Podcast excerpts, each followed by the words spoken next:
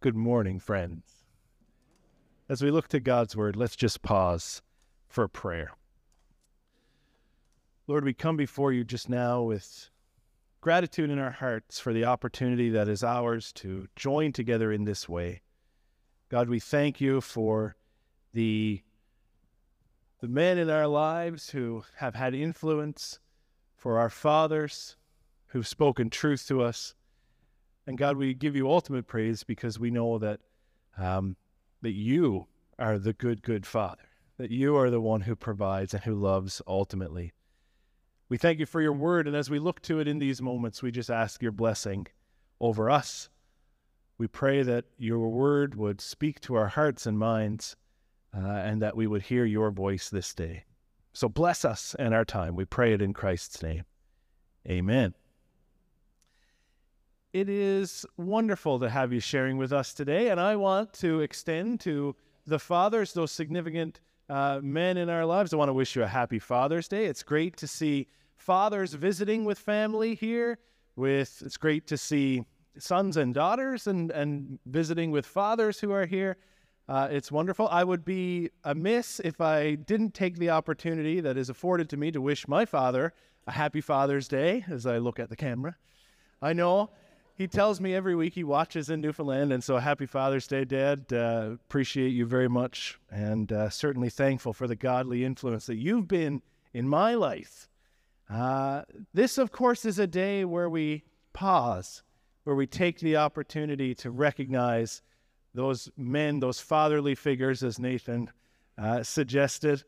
Uh, that have had an influence in our lives, a positive impact, and to celebrate uh, their caring hearts. And as we've already shared today, we've heard it from the kids as well.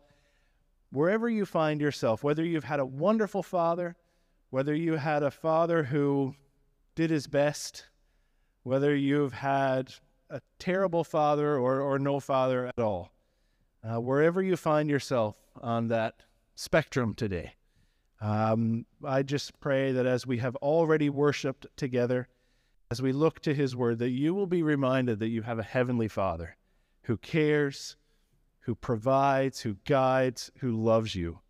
Um, he is the one that we truly celebrate today as we gather here and worship and praise to his name. So we look to God's word today and we continue our series exploring the gifts of the Holy Spirit. Now, last week we did some teaching on the gifts of the Spirit. And I used this little analogy of a birthday party. You remember this?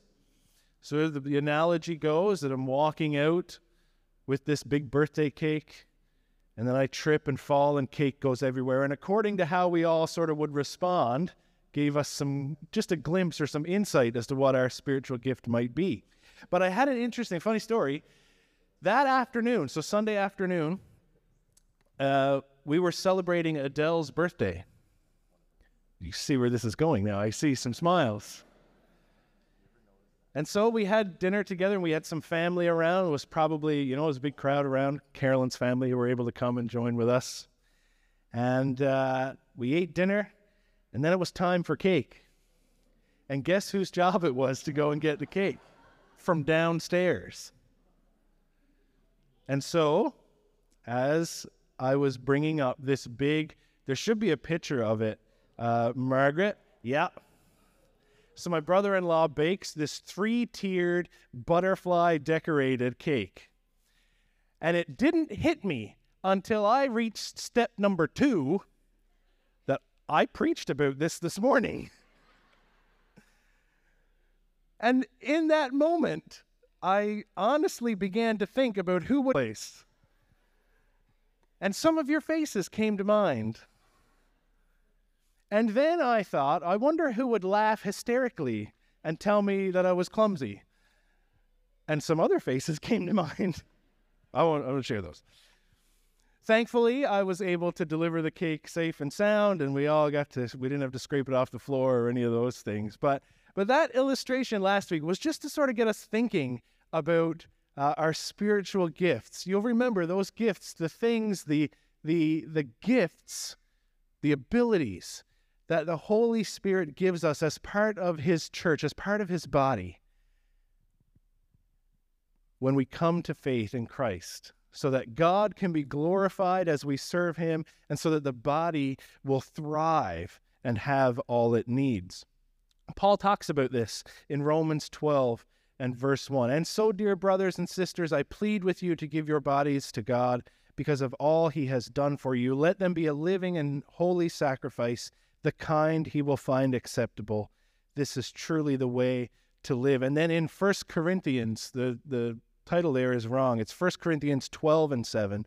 A spiritual gift is given to us, each of us, so that we can help each other. And we know and we learned last week that our spiritual gifts are different than our talents. Yes, it may incorporate or use those natural talents that we have uh, that are meant to be used in service to the church, but they're not the same. Uh, it's a sort of a particular responsibility or avenue is our spiritual gift to serve. Now, this week, we continue to explore how God's Holy Spirit give gifts. And this week, I want to pay attention to the context for which he gives these gifts. Because any time in Scripture where Paul talks about or teaches about spiritual gifts, there are sort of three main pieces that he uses, three movements or, or sections in each passage of Scripture he talks about gifts in Romans chapter 12. He talks about gifts in 1 Corinthians chapter 12 and then Ephesians 4. They all have these three things in common. Each time Paul talks about gifts, he emphasizes, he does some teaching about gifts. He talks about the body of Christ or, or diversity and unity, that we're all different, but we all are saved by one Spirit and we all seek to serve as one body, many parts to one body. And then without fail, he talks about love as sort of the motivation that we receive gifts with and that we serve from. And just watch this Romans 12, 4 to 6. Just as our bodies have many parts, and each part has a special function, so it is with Christ's body. We are many parts of one body, and we all belong to each other. In His grace, God has given us different gifts for doing certain things well. The body, teaching about diversity and unity in the body. Then he offers some specific detail about gifts and using them in verses 6 and 7 and 8. And then in verse 9, we read, Don't just pretend to love others, really love them. Hate what is wrong, hold tightly to what is good, love each other with genuine affection, and take delight in honoring each other. See that? Gifts, unity, and love. And then he does the same thing Ephesians chapter 4, verses 1 to 4. Therefore, I, a prisoner for serving the Lord, beg you to lead a life worthy of your calling, for you have been called by God. Always be humble and gentle. Be patient with one another, making allowance for each other's faults because of your love. Make every effort to keep yourselves united in the Spirit, binding yourselves together with peace, for there is one body, one Spirit, just as you have been called to one glorious hope for the future. Unity and love. And he continues in verse 11 from Ephesians chapter 4. Now, these are the gifts Christ gave to the church the apostles, the prophets, the evangelists, the pastors, and teachers. Their responsibility is to equip God's people to do his work and build up the church, the body of Christ. He says, Get rid of all bitterness. This is Ephesians 4 and verse 31. Get rid of all bitterness, rage, anger, harsh words, and slander, as well as all types of evil behavior. Instead, be kind to each other, tender hearted, forgiving one another, just as God through Christ has forgiven you. So, unity in the body, teaching on gifts, and love. And now, today, in our passage from 1 Corinthians, and thanks, Russ, for reading that for us a bit earlier. This is verse 12, 1 Corinthians chapter 12, sorry, and verse 4. There are different kinds of spiritual gifts, Paul teaches, but the same Spirit is the source of them all. There are different kinds of service, but we serve the same Lord. God works in different ways, but it is the same God who does the work in all of us. A spiritual gift, he continues, is given to each of us so that we can help each other. In verse 12, he continues. He says, The human body has many parts, but the many parts make up one body. so it is with the body of Christ. Some of us are Jews, some of us are Gentiles, some are slaves, some are free, but we have all been baptized into one body by one Spirit, and we all share the same Spirit. And then he goes on to teach about gifts in chapter or in verse 29. Are we all apostles? Are we all prophets? Are we all teachers? Do we all have the power to do miracles? Do we all have the gift of healing? Do we all have the ability to speak in unknown languages? This is from the New Living Translation.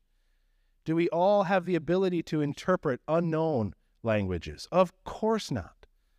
So you should desire the most you should earnestly desire the most helpful gifts, but he says, "Let me now show you a way of life that is best of all."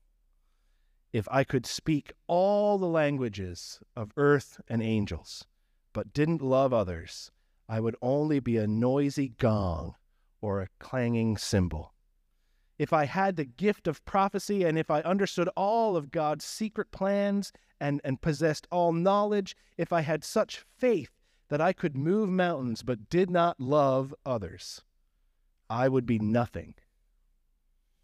If I gave everything I have to the poor and even sacrificed my body, I could boast about it, but if I didn't love others, I would have gained nothing. Spiritual gifts, diversity and unity, and love. Last week, we talked about gifts. Next week, Carolyn will talk about the context of love. But today, I want us to focus on this concept of diversity and, and unity within the body of Christ. Now, you might already already be sort of wondering, okay, well, what does that mean? You know, how, how does that look? And so let's break it down in accordance with Scripture. Paul teaches about diversity, and when he does, there are two main aspects that he talks about. The first is diversity in ethnicity, and then diversity in socioeconomic situations. So Paul says that the church is diverse because people are different. The early church joins together from different cultures, spanning ethnic backgrounds, different languages, different experiences. Additionally, they differ in their place in society. Some are wealthy and some are poor. Some are earning a living. Some were from the priesthood, were Pharisees. Some were earning a living, some were widowed, some had families, there were some who were older, who were younger, some having a faith already, and some who were coming to Christ fresh. They were a very diverse group, not unlike us here at Northridge. It's the same today. And I honestly, I love it. I think it's wonderful. I love the the multi generational worship that we share here together.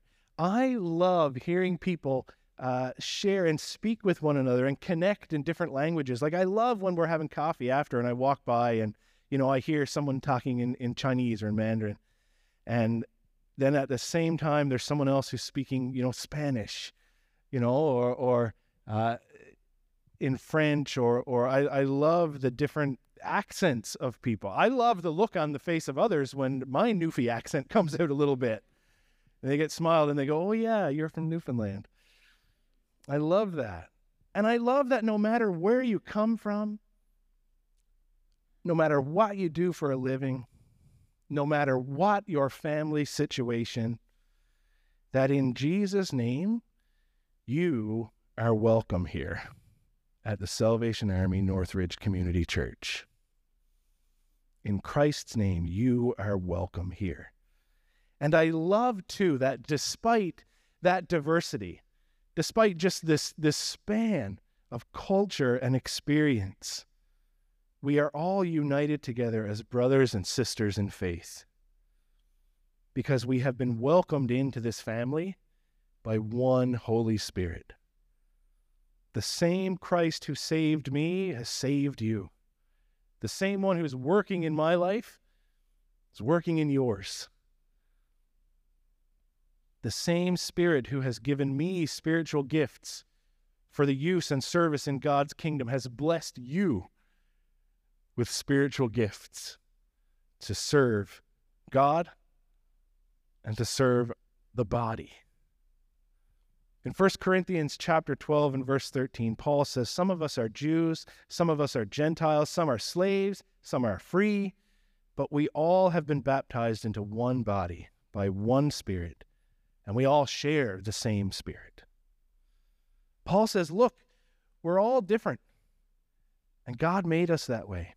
Do you ever have any of those moments? I enjoy these moments as a pastor when I'm planning a service and I speak to one of our worship leaders about a song I want to do, and they go, "Oh, you know, I've been singing that song for weeks, right? I've oh, I just I just read this passage of scripture, or or I look and I see, and people who are completely different and living completely different lives, the Spirit is working in that way, and I love when I catch a glimpse of that.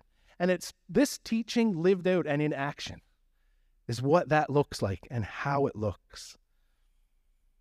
We're all different and God made us that way, but we're united by one Spirit. We're all drawn together as one body by the Spirit. And that's the analogy that Paul continues with and uses to teach all these different groups, all these early Christians. He uses the body. It's familiar. We understand the body. It's formed intentionally and lovingly by our Creator. In 1 Corinthians 12 and, and verse 12 and 13, I read this from the message this time. Paul says, You can easily see how this kind of thing works by looking no further than your own body. Your body has many parts limbs, organs, cells. But no matter how many parts you can name, you're still one body. It's exactly the same with Christ. By the means of his one Spirit, we all said goodbye to our partial and piecemeal lives. We each used to independently call our own shots. But then we entered into a large and integrated life in which he has the final say in everything. Just like each different part of the body serves a function, is, is specialized, is useful, and serves the whole, so it is to be within the church. We all have gifts that we've been given by the Spirit. We all work to use our gifts to support and serve the whole. Body parts are interdependent, they're not independent of one another. We rely on one another. We're connected to one another through Christ and through His Holy Spirit. I can't move my hand and make gestures without moving my arm. We all know how this works. These body parts, they're connected as one, each serving an individual purpose. And the body would suffer if we didn't have it. But we're all connected and join together. In 1 Corinthians chapter 12 and verse 25, Paul continues again from the message, the way God designed our bodies is a model for understanding our lives together as a church every part dependent on the other part. The parts we mention and the parts we don't, the parts we see, the parts we don't. If one part hurts, every other part is involved in the hurt and in the healing. If one part flourishes, the other part enters with, into the exuberance, he says. You are Christ's body. That's who you are. If you cut your hand, you might bleed from your hand, but that blood comes from all over your body, and every part feels it. And when it heals, the whole body celebrates, and you feel better. And this is so important, church. It just, it is. We live in a land where this sort of heritage of, of individualism seems to be celebrated. Our, our society celebrates those who make it alone, you know, this lone wolf kind of mentality. We, we're separated that way. But that's not how it is to be with Christ. For those who are Christians, we're connected. We're joined together. We experience a personal faith and relationship with Christ, yes, but that leads us into this interpersonal relationship with Christians. It's the wonderful connection that, that exists as I and we are united in personal faith and in corporate faith. It's the will of God the Father made possible through the Son, Jesus, and enacted by the Holy Spirit, the Trinity, who exists in perfect union, working to create the same unity in this diverse body of believers. And so here's the question. Here's the challenge as we think about our role in the body. You, hear me, you are part of the body. Are you healthy? Are you a healthy part of the body? Spiritually, holistically. You have a place and a purpose here. You have a place and a purpose here. Are you engaged? Are you plugged in? Are you keen? Are you interested in what God is doing here in this place? You have a ministry and a gift to use in service of God and the body. You have a ministry and a gift. Are you serving? You are joined together here with one another. Are you connected? Are you supporting the body? And are you allowing the body to support you? Are you connected? See, I believe that God is working in our midst, and and I know that God has a plan and He's working through it. And I know too that we have a responsibility in that. God can call me all day to use my gift.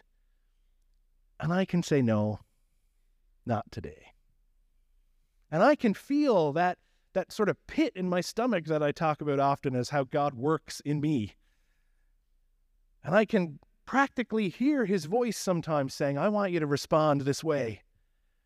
But it's still my choice to choose to respond.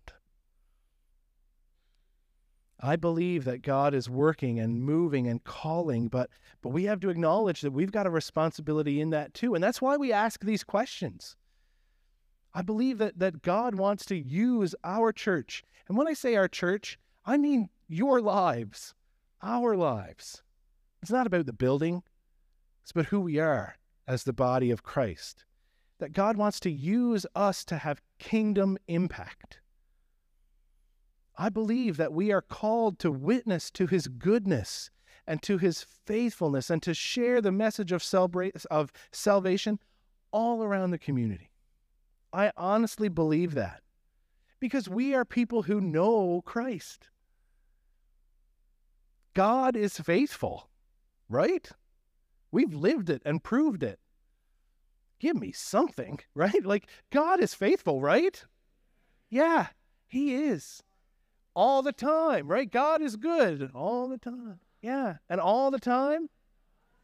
Yeah. That is a message that can save the world, friends. It is the message that can save the world. We are called to do that. And he is faithful and and great is his faithfulness. You know that old hymn uh, tells us. He's called us, he's blessed us, he's gifted us. God has set us up to be healthy and engaged and serving and connected. He's done all he can to help us and made it easy for us to respond in faith, recognizing his own faithfulness. And so we have to reflect on these questions, which can all really be boiled down into one. Are we willing to submit to his leading? Are we willing to submit and serve him as we serve one another? and to allow our Christian unity to cause others to notice, because that's key, friends. And I'll offer that that doesn't mean we all need to believe the exact same things about the exact same things. Because there are just a number of denominations around within the kingdom of Christ. And I believe that God has called me here and has blessed me with this Salvation Army heritage and, and the pastor and the role that I have to teach his word according. I know not everyone believes that. I'm not naive. I understand that there's differences. I get that. And I have to trust that God is big enough and faithful enough to handle that. Right? Because he is. And that kind of love, when I can disagree with my brother and still love him, when I can say, I don't think that's right, but still choose to serve, that's when people notice, hey? Because our world doesn't look like that now. You disagree, you hate. There are extremes. But that's not what it is to be a Christian. Because I am not called to hate, I'm called to love. And I am also not called to endorse or condone or, or push away sin. I'm called to speak truth. And I can do that through Him who is great and who is faithful. And I can rely on His Spirit to do that. And I can stand in the gap as one who loves Christ and who loves others. And that kind of love calls others to pay attention. The most dynamic power of gospel witness, all right? The most dynamic power of gospel witness comes when the world is forced to sit up and take notice that people who are diverse, who may disagree, who don't look the same, who come from different cultures, that people who are diverse as we are yet united and demonstrating love for each other can that that cannot be accounted for in human understanding the most dynamic power of gospel witness your greatest influence for Christ in the lives of others comes when the world is forced to sit up and take notice that people yet diverse are united and demonstrating love for each other in ways that cannot be humanly accounted for, that calls them to stop and go, What is that all about? I want to be part of that. And God calls us to it, and He equips us for it. We are His body. Yeah? Amen. Something. We are His body, eh? Yeah. Well, let's choose to live like it. Let's pray.